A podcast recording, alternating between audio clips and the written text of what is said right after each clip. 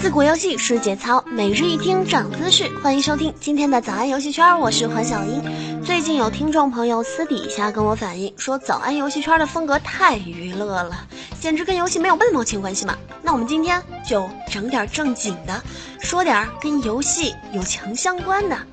前几天，人民日报全文转载了习大大关于秘书工作的谈话。习大大表示。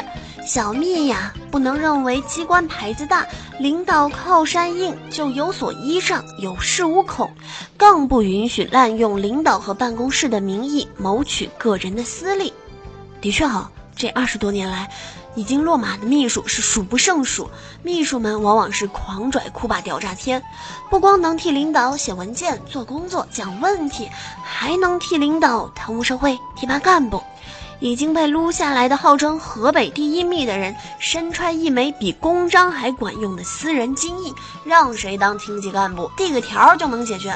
至于处级干部嘛，打个电话就能搞定。有的领导也以配备秘书为荣，甚至有的干脆配上两个秘书，男主外，女主内，男的掌管政事，女的断断家事。按照中央的说法呢，只有正部级以上的官员才能够配秘书。可是，在实际的工作中，许多基层的干部也开始聘用秘书了。这些秘书小到端茶倒水，大到书写文案，全部包揽。我看新闻的时候就发现了这么一档子事儿：东北县城的一位领导上台讲话的时候，那可是激动的唾沫星子横飞。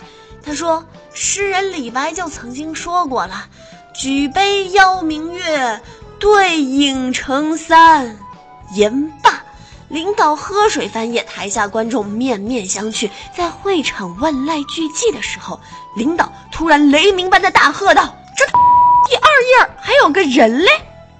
当晚，秘书就被撤职了。给领导准备专用的讲稿嘛，就一定要注明何处连接，何处停顿，何处等待掌声。秘书，秘书本来就是为领导秘密书写文件的嘛。城市建设、商业管理、财政、金融、招商引资、工业农业，无论是多么的极难险重，哪里需要秘书就要写哪里。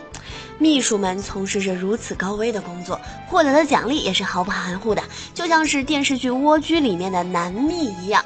混出头了，直接空降北上广担任重要的职务，也不是不可能的事儿。说秘书是高危工作呢，是因为他们不仅要被领导查查查查，呃，还要被组织调查。一旦秘书被查出点问题嘛，拉领导垫背的王宇就成了家常便饭。麻风侏儒式的秘书呢，发动王宇还只会让领导破财消灾。最可怕的是比斯巨兽那样的秘书，秘书下马之后摇身一变。成为污点证人，陈情自首，大肆揭露领导的贪污腐败内幕。现在这个时代，虽然说群众里面有坏人，但是如果领导站得直，就算四面八方都是歪风邪气，那也顶得住。被撸下马了，也不能总赖随从不给力是吧？